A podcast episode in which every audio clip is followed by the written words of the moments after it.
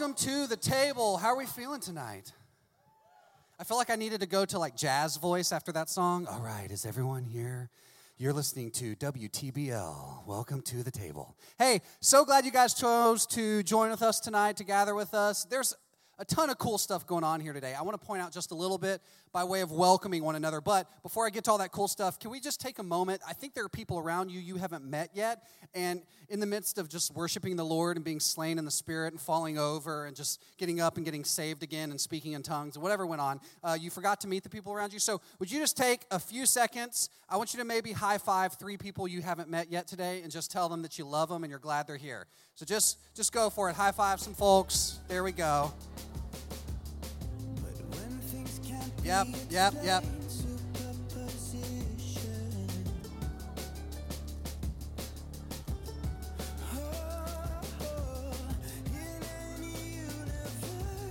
All right. This is great. Hey, so we have a couple of kind of new things going on here. Our good friend Emily Cabral led us on that third song just did a great job. We love Emily. She's led before, but this is kind of one of her first times at the table. Leads a lot at our CR ministry. Really excited about her. Uh, we have some friends here from Thailand. Uh, so, friends from Thailand, can you all say hi? Oh, I'm sorry. Sorry. Hold on. Wait, wait. Let's say that again. We have some friends here from Thailand and China. Can we all say hi? Hi, and um, man, so glad you guys uh, came to hang out with us. They had a Bible study earlier this morning and decided they'd come to the table. Super awesome. Actually, they were in China earlier this morning and they saw our Instagram post and they were like, book a flight. Here we go. And they said, Where do you want to go? And they said, Orlando. And uh, here they are. So then they're, they're just going to hit MCO afterwards and just, no, I'm just kidding. They're here. And uh, we're excited. You guys are going to come hang out with us uh, for a season. That's really awesome. Um, well, the, the, the other big thing that we have that's just kind of new here today is we have a uh, first time table communicator who's going to uh, share with us for the first time. Uh, and so I want to welcome up one of our summer interns, one of our UCF uh, leaders, uh, our friend Trisha Joseph. Trisha, can you kind of come on up? Can we welcome Trisha? So, um, I told Trisha I was going to try to just really lay it on right before she gets going, just because I want to make sure you guys get to meet Trisha. Trisha, can you say hi? Here, I'll take your Bible and set it down. That way you're not doing the awkward thank arm you, thing. Thank you. Hey, guys. Okay. Whoa. So let me talk to you about my good friend Trisha here. Um, I'm going to stand close to you like I love you and we're like we're friends. Um, okay. So Trisha, if you guys don't know this, she'll tell you her whole story. But basically, Trisha is um, she's what I think Jesus wants to do in Orlando. And here's what I mean by that. Uh, three and a half years ago, Trisha wasn't following Jesus. She came to believe in Jesus. She joined our UCF ministry. Uh, as she's a UCF student, she'll tell you more about that. Um, she jumped into a life group. She shared her story. Alec and I were there the first time she shared her story in one of our UCF life groups in David Brush's apartment when there was like 50 of us in a you know 300 square foot apartment. And she shared her story and it was amazing. We were like, man, she think, we think she has a teaching gifting. She got baptized. She jumped in, and started teaching, regularly speaking and leading in a life group, started leading in our Sunday master class, just did a great job there. And we've been working towards this moment right here where she's able to come uh, and speak to us now at the table gathering. And I'm just, it's just been amazing to watch somebody uh, just follow Jesus and grow in Christ uh, and lead mission trips to other countries. Uh, I wouldn't say lead. Okay, yeah, yeah. So she wouldn't say lead. I would say lead, but she wouldn't say lead. But it's just, it's really incredible. So I'm so uh, expectant and excited and all those things about you uh, here today. Are you ready to go? I'm ready to go. Okay. They're ready to go. Can I pray for you and then get off the Yes, stage and let yeah, you go? please. And teach us from God's word? Okay, I'm gonna, I'm gonna hug you and I'm gonna pray for you right now. Jesus, thank you for my friend Trisha. Thanks for her life. Thanks for her salvation. Thanks for her sanctification. Uh, but Jesus, thanks for what you're doing in her and what you're going to continue to do through her. And I pray that you would make us teachable here today and help us to really hear what you want to say to all of us, no matter where we are right now. Whether we're following you or whether we're still trying to explore it and figure it out, would you speak through Trisha and help us to see more of the reality of who you are? It's in your name we pray. Amen. Amen. What's up, table family? Wow. If we haven't met, my name is Trisha, uh, and I'm so excited to be up here, you guys. I've been looking forward to sharing this message with you. Uh, so if you have a Bible, go ahead and grab it. We're going to be in John chapter 1. Uh, if you have your phone, Bible, same thing. Uh, grab a pen or something to write with if you don't have it. If you have the notes section in your phone, uh, make sure you have that open, not because I'm going to be particularly amazing, but uh, because I think God is here and I want you to be prepared if He speaks to you in, in any way. Um, so, so we're going to be in John chapter 1. But before we get to that, I want to talk to you guys about, uh, I think, my second favorite subject in the entire world, and that is our solar system. That's right, space. People, some of you are like, I knew it. Um, but no, a few weeks ago, I posted something on my Instagram. Uh, I posted one of those Insta stories, the Ask Me Anything, and uh, the question was, What is your favorite planet? And if you don't follow me on Instagram, you know what to do as soon as you get home. Ask Trisha. Uh, So a lot of you did answer the question, and um, most of you chose Jupiter. That was like the most popular planet. Uh, Saturn, I think, was the second popular. Uh, that's cool. My favorite planet, if you guys want to know, is Earth. I feel like all of you should have chose Earth.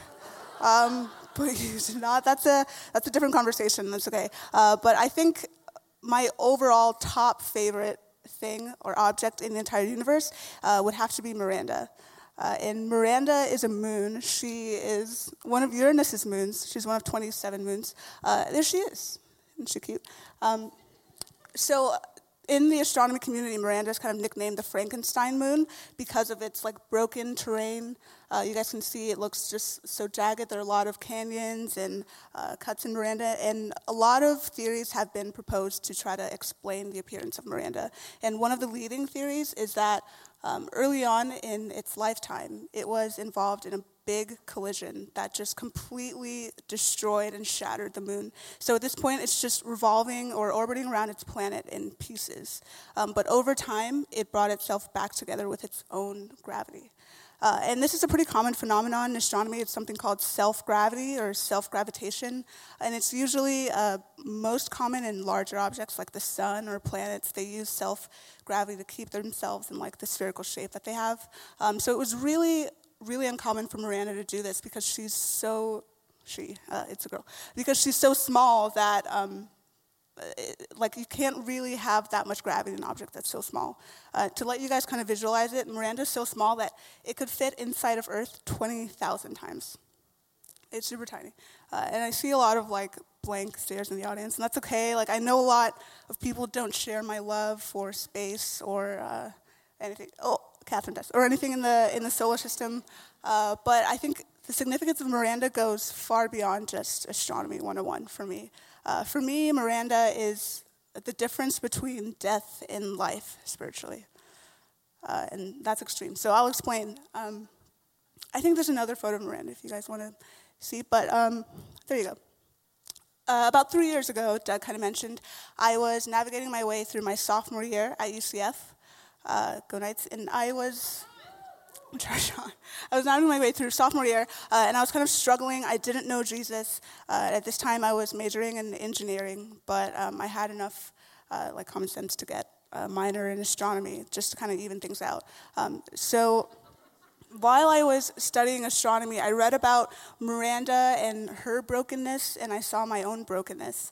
Um, and I read about this kind of redemption story that she brought, through herself with her own gravity, her own uh, like strength and will. And I saw that, and I took that illustration and I just ran with it. I was like, I need to be Miranda. Like this is me. Uh, so for like a few weeks, I was like on this high. I was on a mission of just remaking myself with Miranda as like the picture that I had in my mind. Like it was just me and her. I was like, I'm naming my first daughter Miranda. Uh, like she's the picture that I had. I even got a tattoo of Miranda just to kind of solidify that that bond that we had. Um, so I, I have this picture of Miranda. I'm trying to recreate myself in some way, and over time, at first it was great. Like for two weeks, I was doing so well. I was teaching myself like new social skills, new confidence, and I was like, "You're doing good." But over time, uh, slowly but surely, I just found myself going back to where I started. and I couldn't really sustain that life that I had for myself. Uh, and I, I, think that's common. You know, life on our own terms is usually pretty tough. Uh, so I, I, was so disappointed that I'd failed again at something that everyone around me seemed to just be excelling at. On college campus, everyone's so happy, everyone has friends, everyone is just like doing good, but I felt like I'd failed at something uh, that was so easy to other people. Um, but in that failure and in that disappointment, God began to kind of send for me and call for me in a way. Um, like in the span of one week, I was approached by so many people, several people, and they always came by twos. And uh, it's like they had a specific message just for me each time. Uh, and within that week, after like the eighth person approached me, I was like, okay, I think that God is calling me to something. I think He's opening these doors and He wants me to walk through them. Uh, so I decided to go to church. And I think I just started driving. I just got a car. Like my whole family was asleep. I drove to church and I came right here to First Orlando. And I sat through my first Christian service in on B ramp in, in Big Church. Um, but I came at the 10:30, so none of you were there, which was great for me. Um, so I'm listening. I'm listening to the messages, and Pastor David is speaking, and it's so convicting to me, and the messages are so directed to my heart that I just keep coming back. Uh, no one's coming with me. I just go back. I sit in B ramp by myself, and I'm usually like sobbing every Sunday. Uh, so eventually, after enough times of doing that, I decided to give my life to Christ. Um, and yeah. uh, yeah, so I continue to come back. I come back. I make this sort of my home church or the only church that I know. Um, and I, I, feel this this thing that I couldn't really explain. You guys know the feeling when your heart starts beating really fast whenever um, something convicting is said, and you feel like you're being pulled to something, but you don't really know what it is. Uh, I felt like that so many times, so I. I made it a point to learn as much as I could about who Jesus was and about his life and his ministry. Um, I learned. I went back to Genesis to figure out the whole Adam and Eve thing, and I, I got a lot of information, but still I would go and I would feel this call and I wouldn't understand what it was. And it was like, it's kind of like when you're talking to someone, you know, like talking to someone, and you guys are like texting a lot maybe, and like one of you always says, like, hey, you know, what's going on? Like, what are we really? I felt like Jesus was saying this to me. He's like, hey, like, you come to my house every Sunday, like, you know my dad, like you're cool with my dad, so what's going on? Like, what? I felt like he was saying, what are we? And I didn't have an answer to it. I just thought, I, I know so much about you. I know about where you came from. I know about God and creation. What more is there? Like, isn't this enough? Um, and I use this analogy, and I tell you guys a little bit about my testimony to just show that we tend to hesitate to believe in Jesus for things in our life, and we use our knowledge as a substitute. Uh, but God, in His kindness, uh, will bring light to this unbelief with different challenges introduced into our life, and these challenges can uh, they can look like blessings. They could truly be blessings. Uh, it might be you being promoted uh, into a new position in ministry, or you're just having new responsibilities in your family, or uh, you just changing your role in a relationship. I know a lot of you are getting married soon, or thinking about marriage, uh, or maybe dating seriously. And I think that's the perfect way for God to just introduce a new challenge that forces you to reevaluate your belief in Him. Um, because usually in your single life, going back to the relationship married thing, it's uh, maybe your main relationship with God is like the teacher student kind of relationship, or He's more heavily your provider, more heavily your comforter, counselor. But once you step into that new role uh, of marriage, He is now the person who looks over that covenant. It's a completely new reliance that you have on Him, and it's, it can change the way that you interact with Him every day. So I think it's important that we go into that not with our own knowledge, but uh, with the guidance and knowledge that God gives us. Um, so I think the main question that I want to explore tonight and talk about is how do we know when we're settling for our knowledge instead of walking confidently in, uh, in belief in God? And I think Jesus, he, he dealt with this a lot, especially in the New Testament, especially uh, in the Gospel of John. And somebody who, who experienced this tension firsthand is someone named Nathaniel. And that was one of his first disciples. Um, and in verse 47, we can see how um, Jesus kind of confronts that in Nathaniel. Uh, so if you have your Bible, we're going to be all the way down in verse 47. So I'll fill in some of the gaps of what have already happened for you. So, uh, John chapter 1 kind of gets right into it. It starts at creation goes right to Jesus' ministry. So, we're seeing Jesus start to teach and he's walking through Judea and meeting the people and performing miracles. And he has a few new disciples. Um, and one day he decides that he wants to go to Galilee. So he says, Let's go to Galilee. And a few of his disciples go with him. And once he gets there, he seeks out and finds someone named Philip. And he says to Philip, Follow me. And Philip follows. So Philip is walking with Jesus and he's learning from him. Um, but then he says, Jesus, wait just wait right here. I'm going to go find my friend Nathaniel. I want him to meet you. So he goes off to find Nathaniel, and he finds him sitting under a fig tree. And he says, Nathaniel, we've finally found the one who Moses and all the prophets have talked about. It's the Messiah, it's Jesus from Nazareth. And Nathaniel goes, Nazareth. I've read all the scriptures and I know everything that the prophets have written. I know that the Messiah must come from Bethlehem.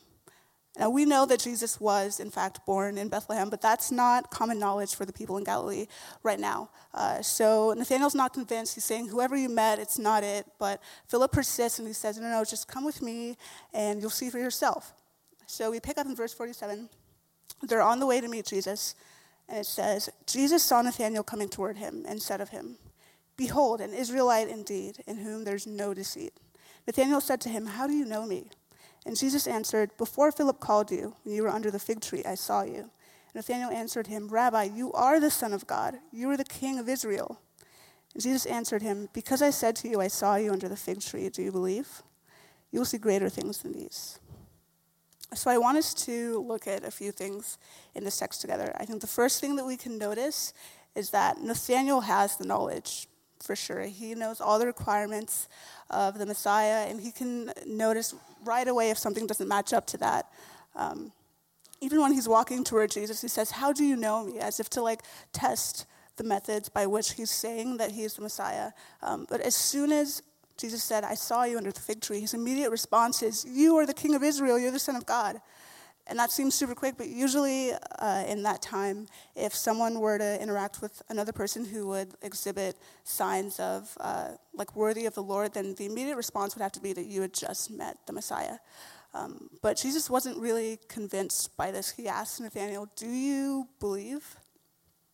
And I think this is this is really common with a lot of us. It's if this is the way that we were supposed to be saved or the way that we were supposed to believe, then shouldn't everyone who's seen Jesus perform signs or miracles now be following him?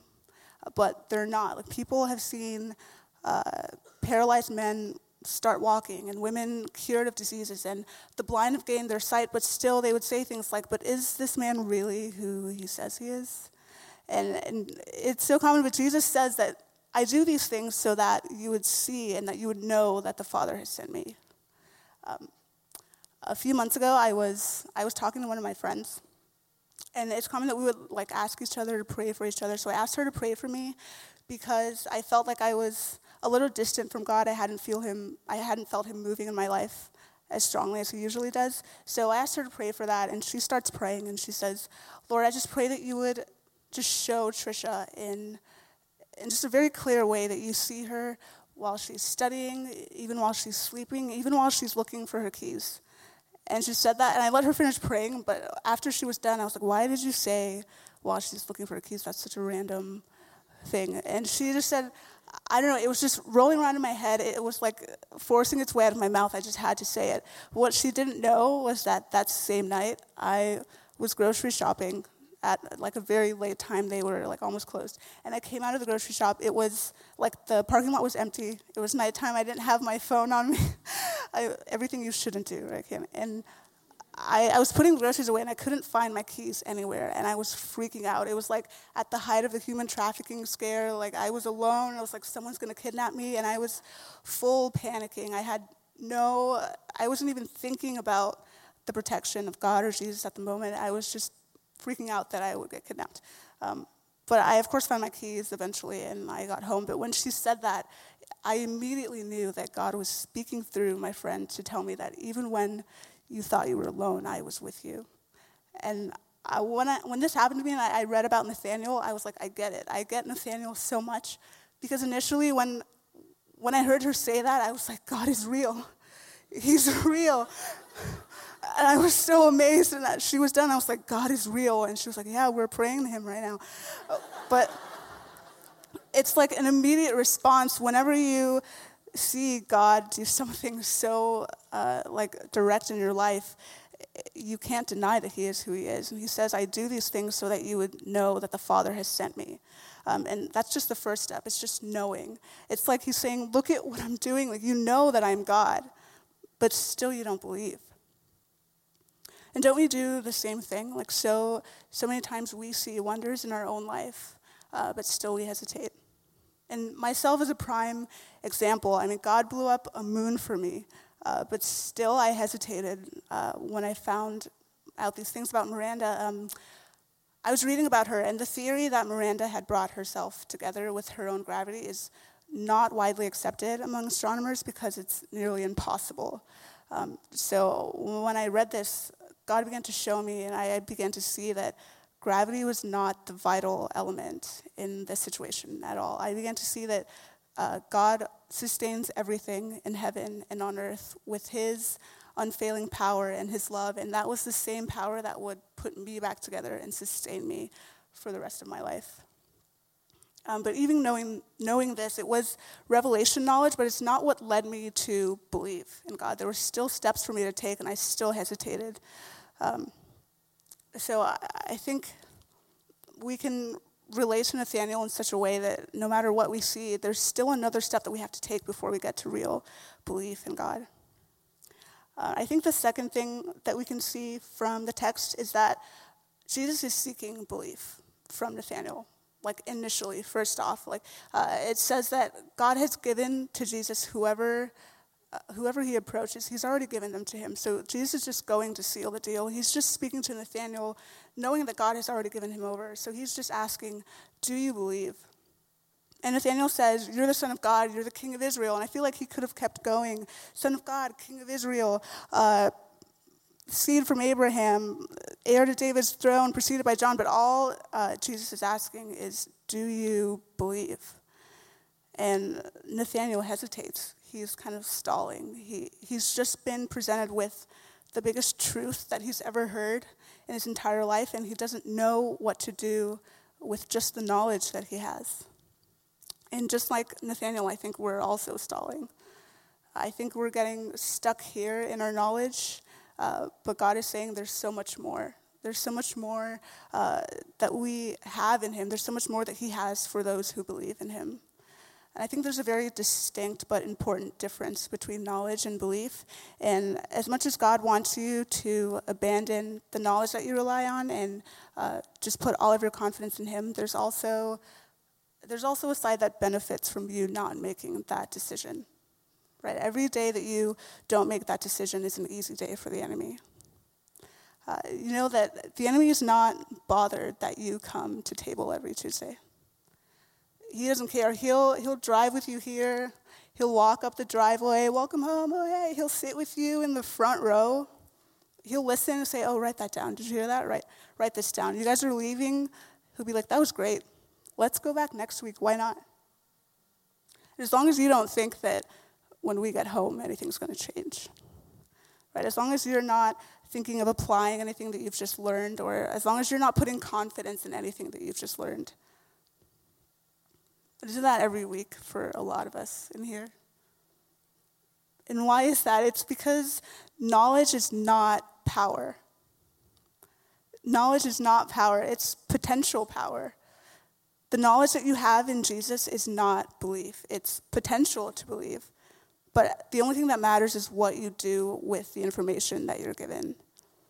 I think the, the one thing that I want us to take away from tonight, like above all else, is that your belief is not belief until it's accompanied by action.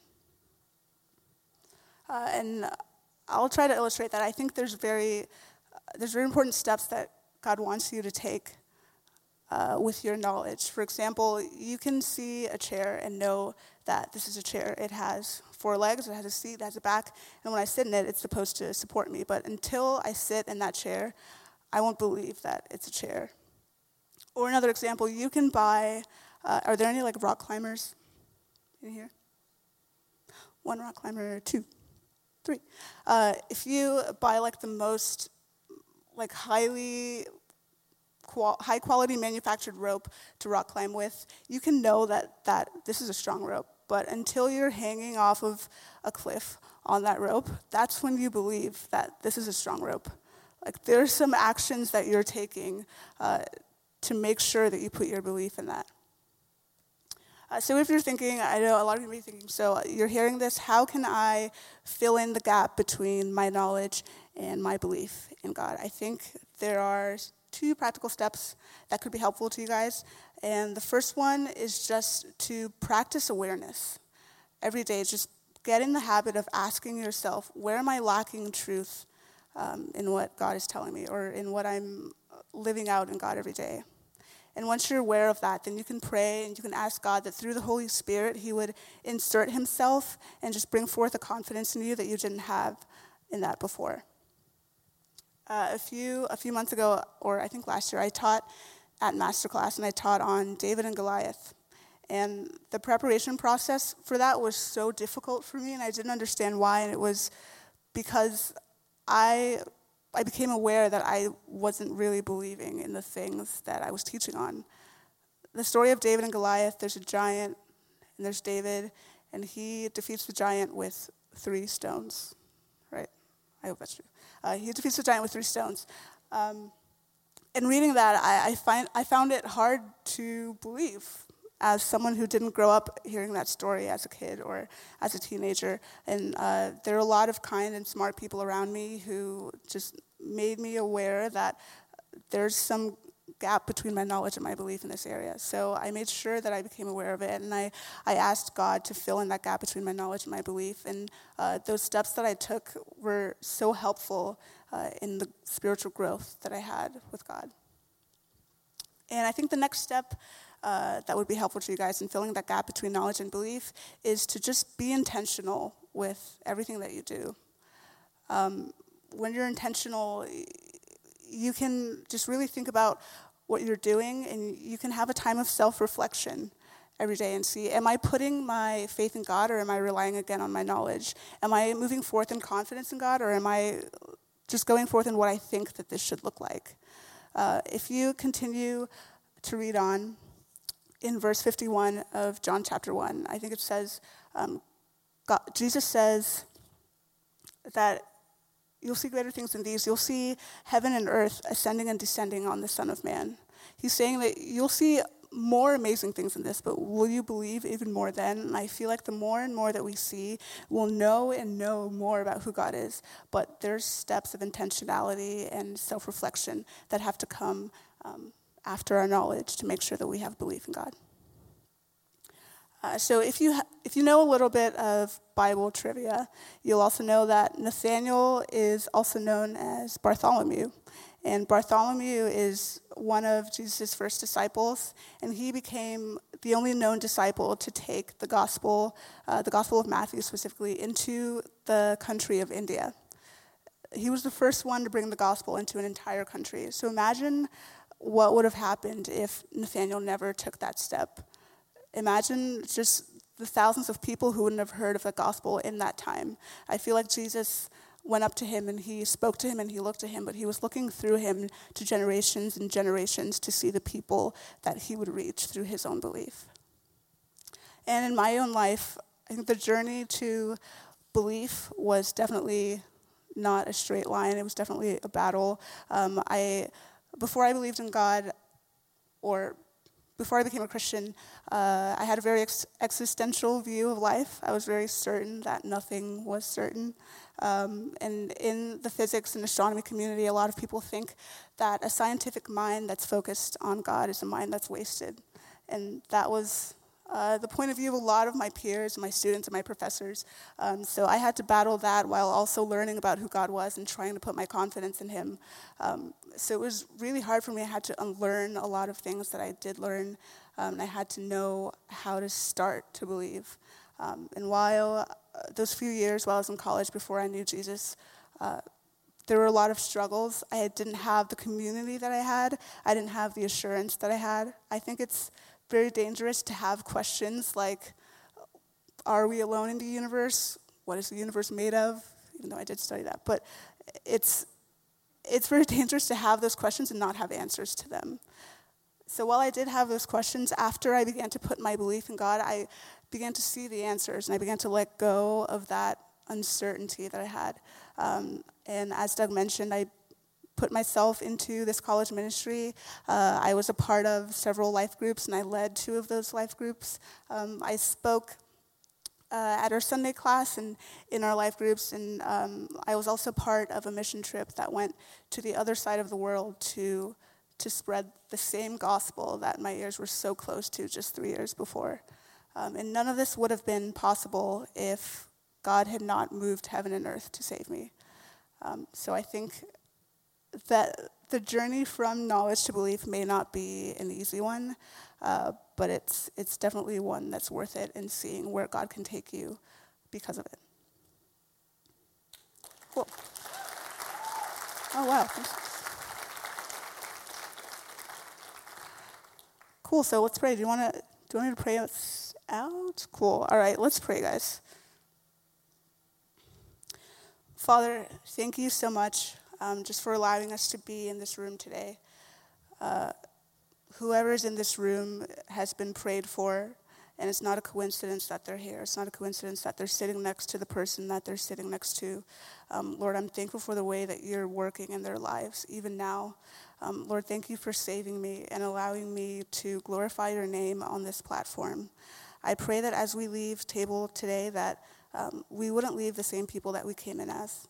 Um, I pray that we wouldn't let the enemy steal the knowledge or the information that we've just gained, but I pray that we would take the next step um, and make it into a belief that is so strong that it cannot be wavered by anything that we encounter throughout the day. And I ask all of this in Jesus' name. Amen.